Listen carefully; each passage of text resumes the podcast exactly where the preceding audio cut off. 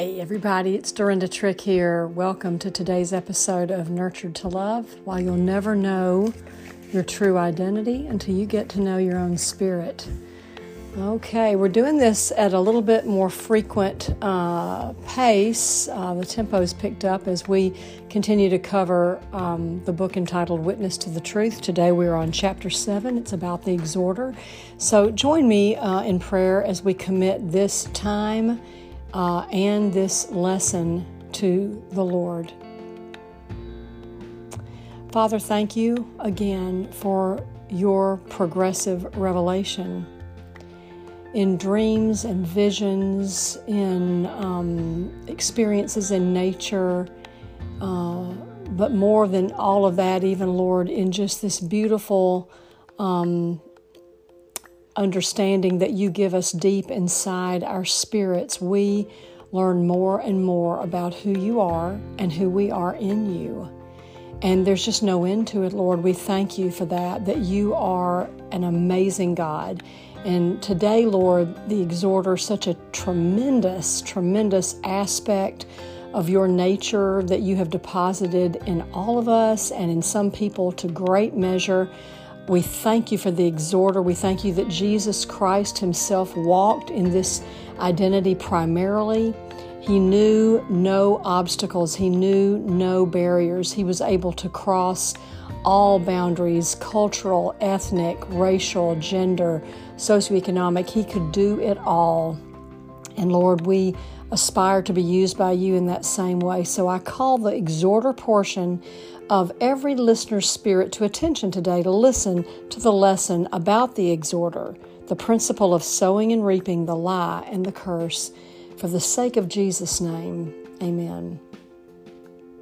And so I've basically just given you the chapter title. Let's go on and get started. Happy go lucky, popular, winsome. The exhorter is someone we might not consider to be particularly spiritual.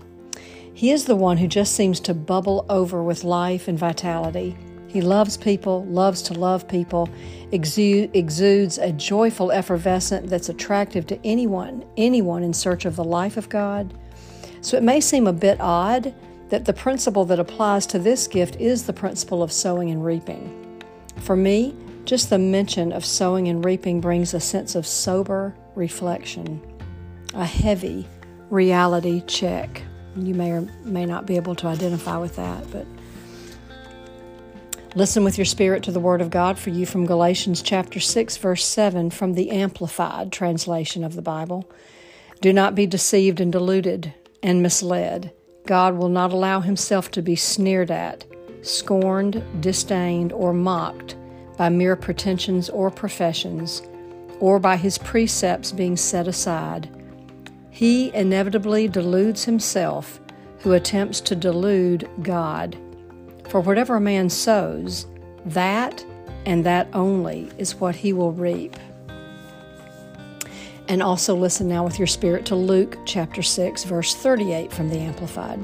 Give, and gifts will be given to you, good measure, pressed down, shaken together, and running over, will they pour into the pouch formed by the bosom of your robe and used as a bag. For with the measure you deal out, with the measure you use when you confer benefits on others, it will be measured back to you.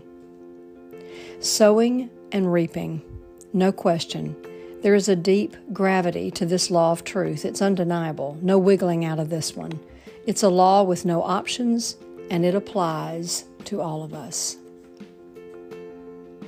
Sowing and reaping versus fast and furious. The quick fix culture we used to live in is not fast enough anymore. We used to talk about the difference between some things taking the time of a microwave and others the time of a crock pot, but you know what? That metaphor, metaphor doesn't apply anymore. It's, not, it's no longer relevant. The world seems to be spinning faster and faster, and instantaneous has now replaced the microwave of the past. Think about it. You never hear anyone mention a microwave anymore. Why? Because everything is ready for you to pick up from someone else. We have become a takeout generation. Our culture accelerating to the point that the idea of anything worth doing, having, or achieving is now rejected as obsolete worthless and irrelevant if the process takes some time. In the kingdom of God, however, sowing and reaping is not an instantaneous or even microwave endeavor. It's long term, not something we expect to do in a day. Sadly, our culture has been blinded to the reality and value of sowing and reaping. But that doesn't change the fact that it is God's truth that brings redeeming life when applied to His purposes. Sowing in the field of man, not the field of God. The easy strength of the exhorter is his ability or her ability to build relationships with others. He is a highly gifted communicator and can engage and motivate, motivate people to move out and get things done.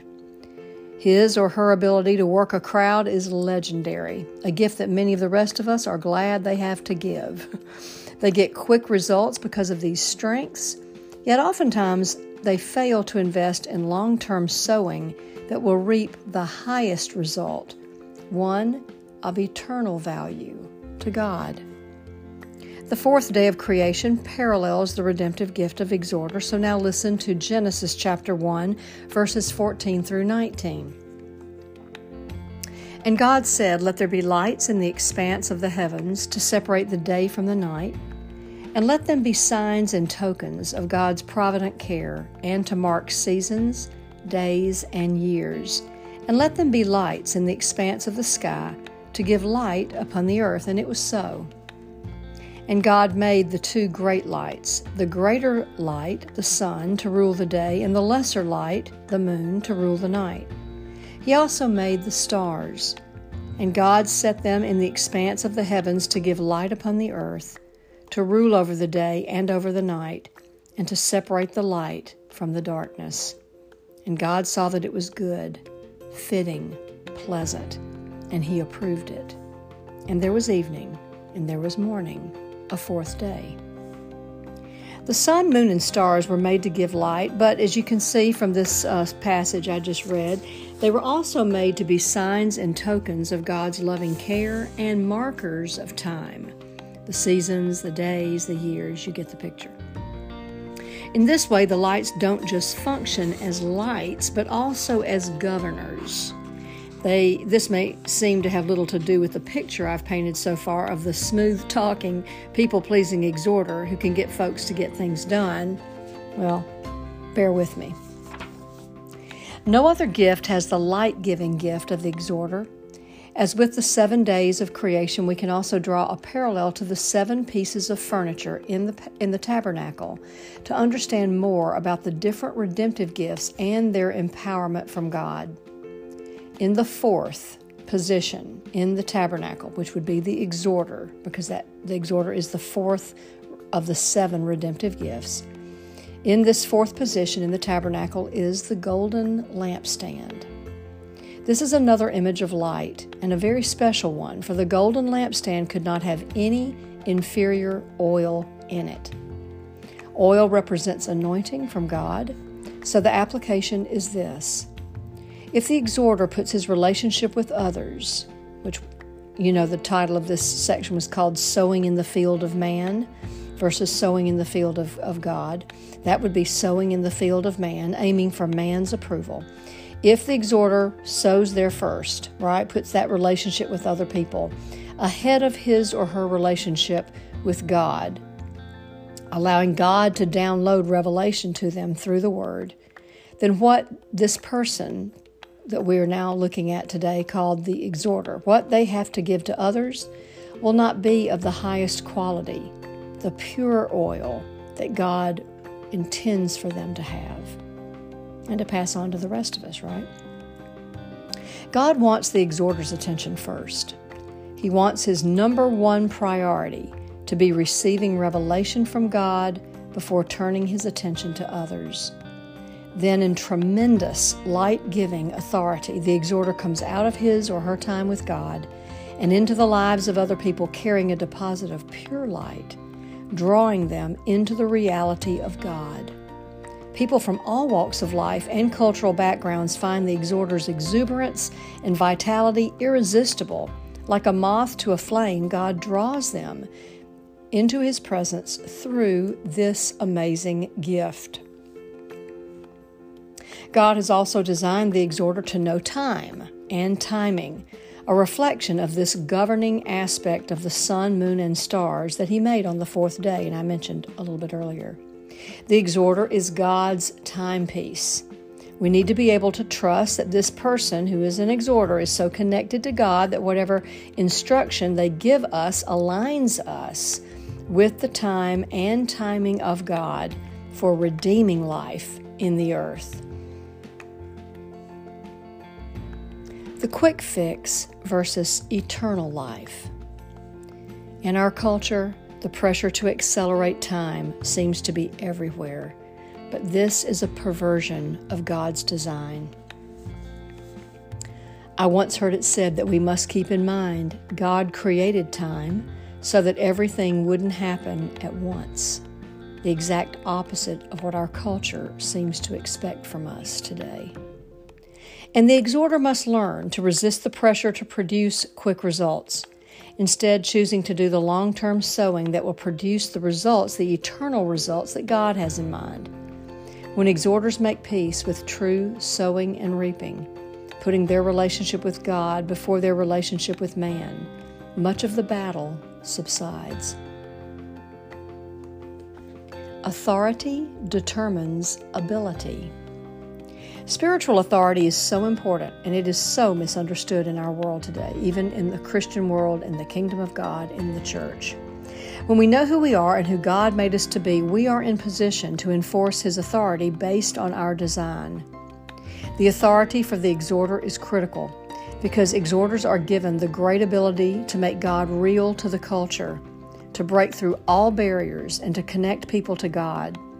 You know, sure, there are times when great things are going to happen fast in the kingdom of God, but it's long term sowing into the lives of others that activates, motivates, and mobilizes them to go out and do the will of God. The seven redemptive gifts and their coinciding authority or ability in God are as follows. Number one, the prophet.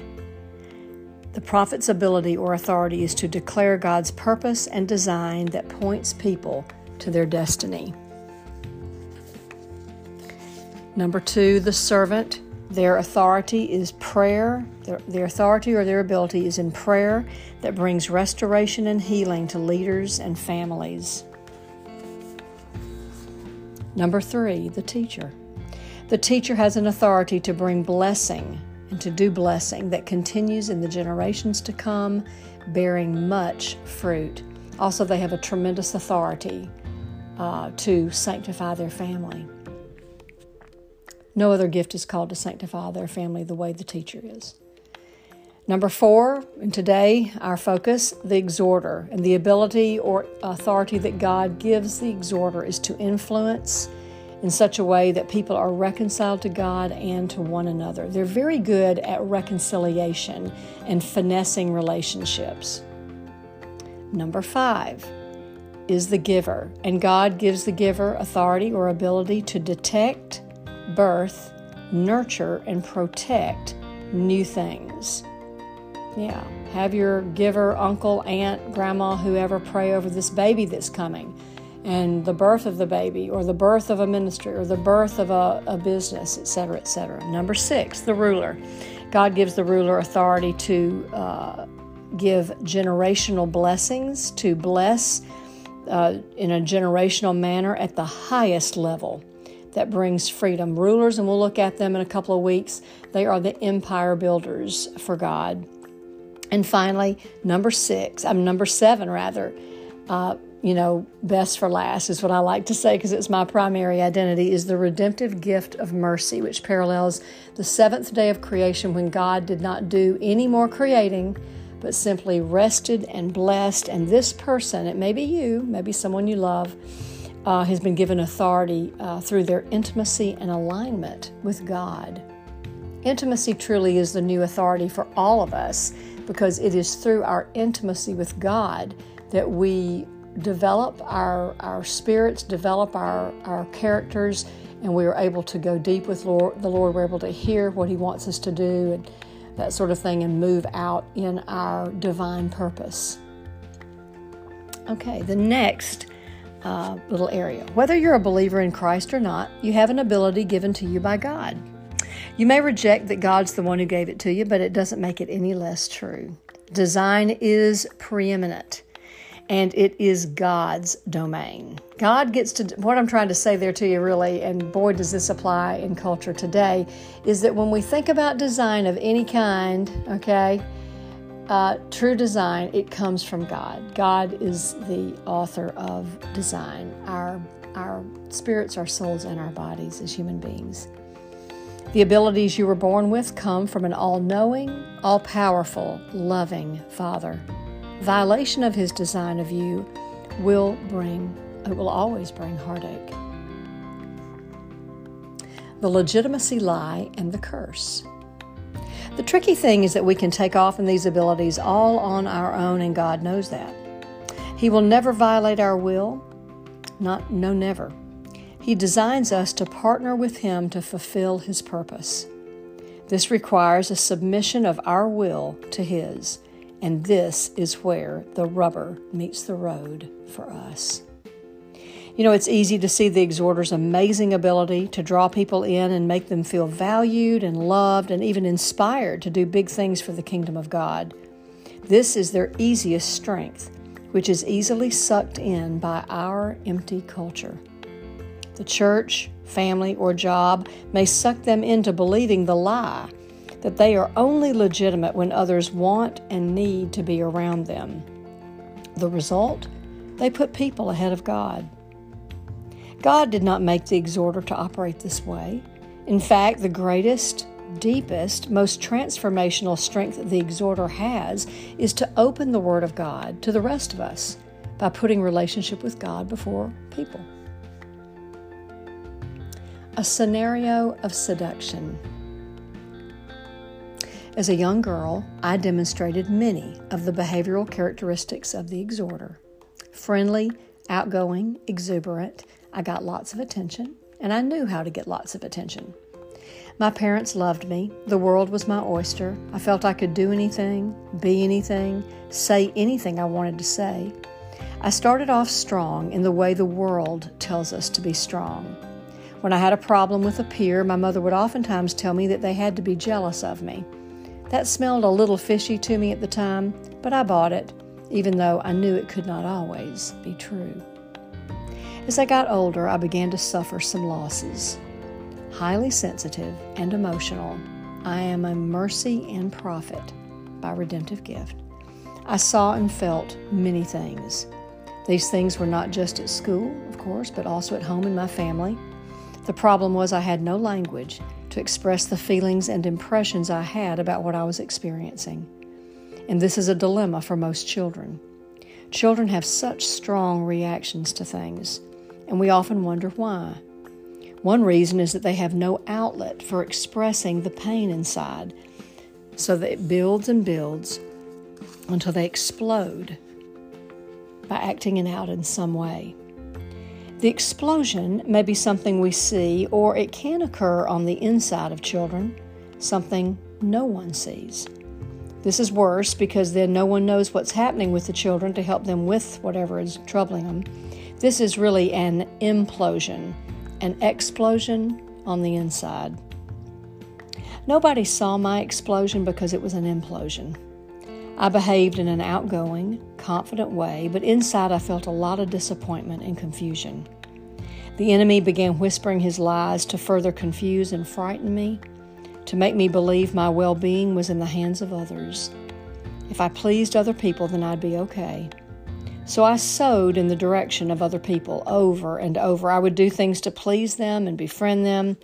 For a time, this worked quite well, but over time, it did not. Why? I had no grounding in the truth. I did not witness to the truth. I let my feelings and my perceptions of what others needed or wanted from me become my guiding light. This pattern of behavior dies a hard and slow death. It develops over a lifetime as people and circumstances change, and we keep making adjustments to the pressures around and within us.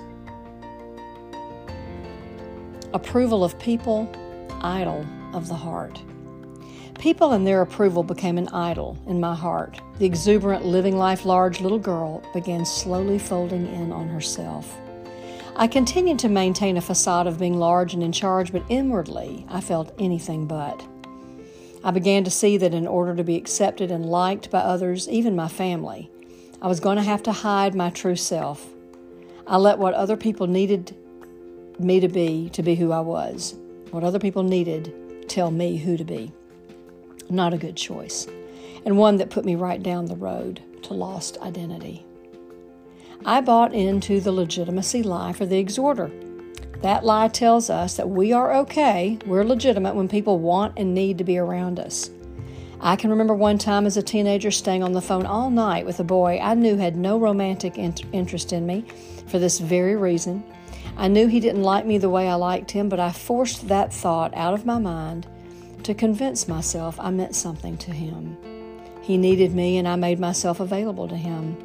His attention made me feel legitimate and acceptable. I sowed the lie through belief and later action that I had to be all things to all people. Wasn't this in the Bible somewhere? That made it from God, right? So it had to be right, right? The wounded part inside me believed I had to sacrifice to get people to love me. So I did a lot of that. I settled for relationships and experiences I thought I had to have in order to be accepted, in order to be loved. This included sexual experiences too. I was all kinds of confused, but I would not let myself feel it.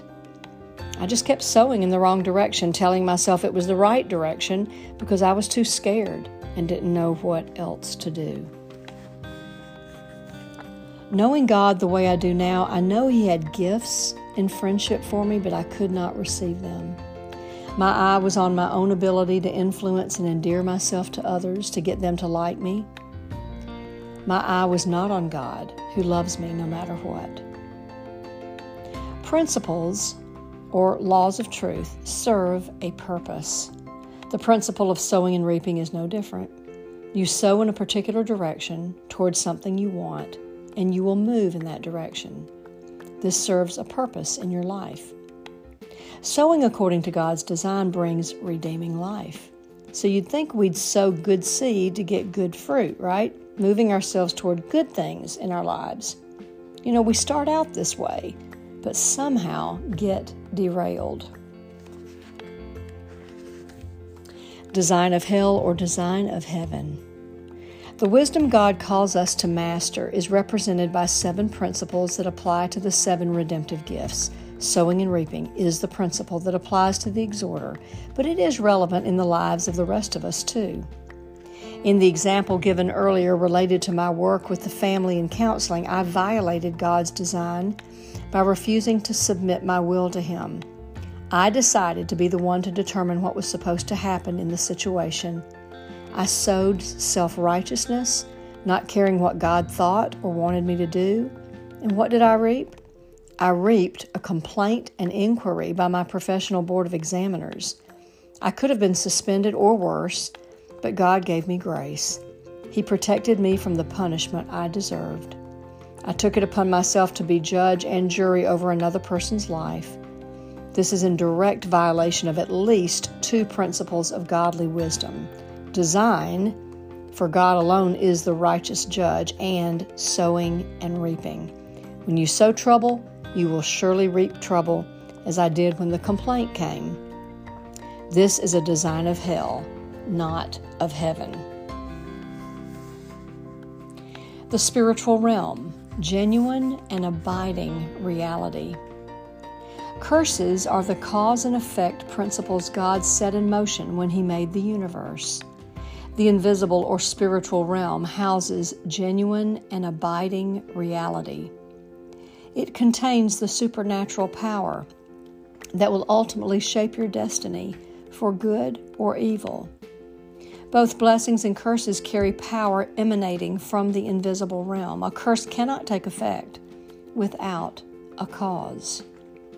Some causes of curses are disobedience and disrespect for parents, acknowledging or worshiping false gods, involvement with the occult, inequity and oppression, especially aimed toward the feeble and defenseless. All forbidden, aberrant, or unlawful sexual relationships. Anti Semitism, dependence upon human strength, wisdom, and goodness, stealing, and lying. I wish I could say I'd had just one or two experiences with being on the wrong side of sowing and reaping. I know I'm not alone when it comes to making mistakes in my life, but I, I believe there are a large number of us who've suffered negative effects or curses because of spiritual abuse or neglect. As children, we were not nurtured in God's principles of sowing and reaping or any others, and as a result, we are ignorant of the powerful spiritual forces impacting us. During many years of searching for love in all the wrong places, I looked for quick fixes to my loneliness and despair, all the time denying to myself that I even had those feelings. I'd move in the direction of someone or something that was no good for me. I knew better, but out of fear and pride, I refused to deal honestly with myself or others. I sowed and sowed and sowed. I sowed in some pretty dark places. In the spring of 1985, I found myself in the recovery room of an abortion clinic in New York City. That was the day that sowing and reaping came home to me. I could no longer deny that what I had been thinking, doing, and choosing was not working for me. I knew I had not aimed for this kind of outcome. I did not identify with what had happened in that place, yet I was there. I am so grateful that on that day the Lord made himself real to me he is a God of amazing grace. I woke up in shock, but I also woke up feeling His strong presence right there with me. I could feel Father God's heart, and He felt so sad that I had done this to myself. It certainly had not been in His plan for me. That day, God graced me with His manifest presence and a felt sense of His love for me. He gave me grace, unmerited favor, when I did not deserve it because he knew that if I didn't feel his love in that very moment, guilt and shame were waiting to sweep me away. His presence reassured me that he didn't hate me or condemn me, but he was sad that I had let myself wind up in such a deep and dark place. You know, I wish I could tell you that I changed my ways after that, but it took another 13 years before I chose to commit my life to God. So remember, the spiritual realm exists whether you know it or not, agree with it or not, abide by it or not. God will not be mocked.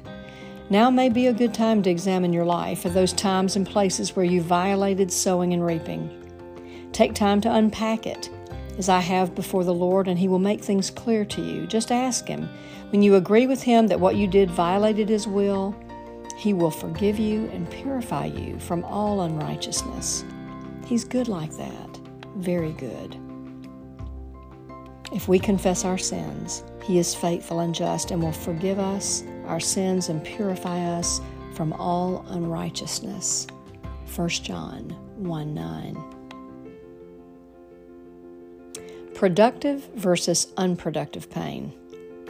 Pain is unavoidable, it is a fact of life.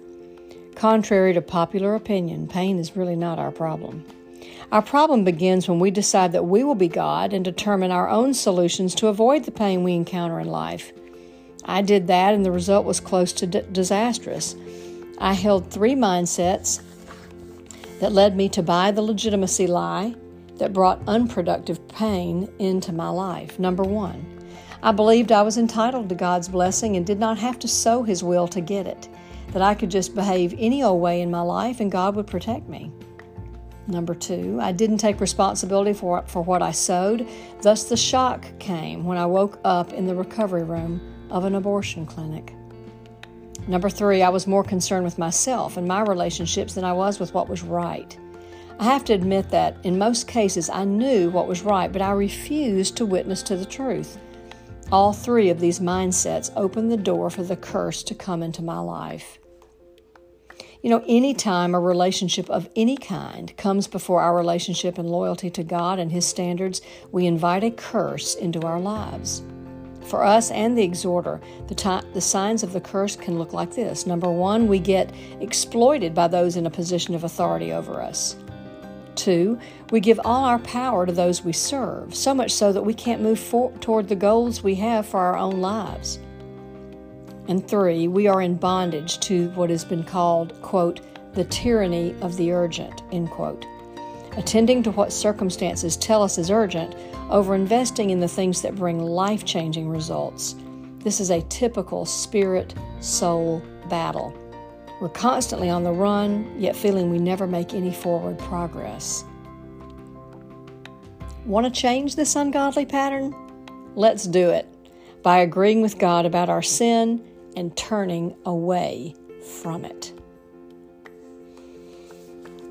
All right, so that concludes today's chapter 7 on the exhorter the principle of sowing and reaping, the lie, the legitimacy lie, and the curse. It was a little bit more lengthy today. You may want to go hear it again.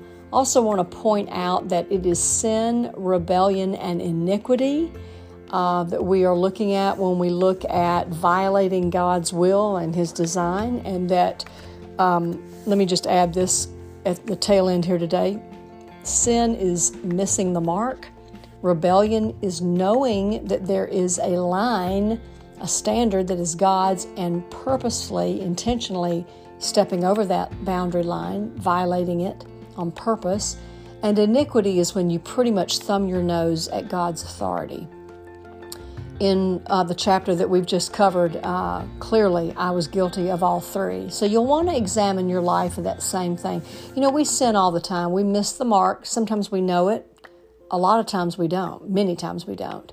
And as we grow and mature in the Lord, we begin to recognize more and more how we sin, and the more we bring that before Him, confess it, agreeing with Him that it is sin, He does just what He promises in His Word. He forgives us, and then He cleanses us from all unrighteousness. Thank you so much for continuing to, to uh, listen in as I cover this book, Witness to the Truth. It's got a little age on it, but I think it's absolutely relevant, particularly now. So we will finish this lesson next time as we do the uh, renunciation prayer for the exhorter and then bless your spirit um, to go forward with the Lord um, in this particular part of your, uh, you know, of your of your design of your spirit. So thanks again for joining me. I'm Dorinda Trick and. Uh, this is Nurtured to Love. Why you'll never know your true identity until you get to know your own spirit. Take care. Have a great week. Bye bye.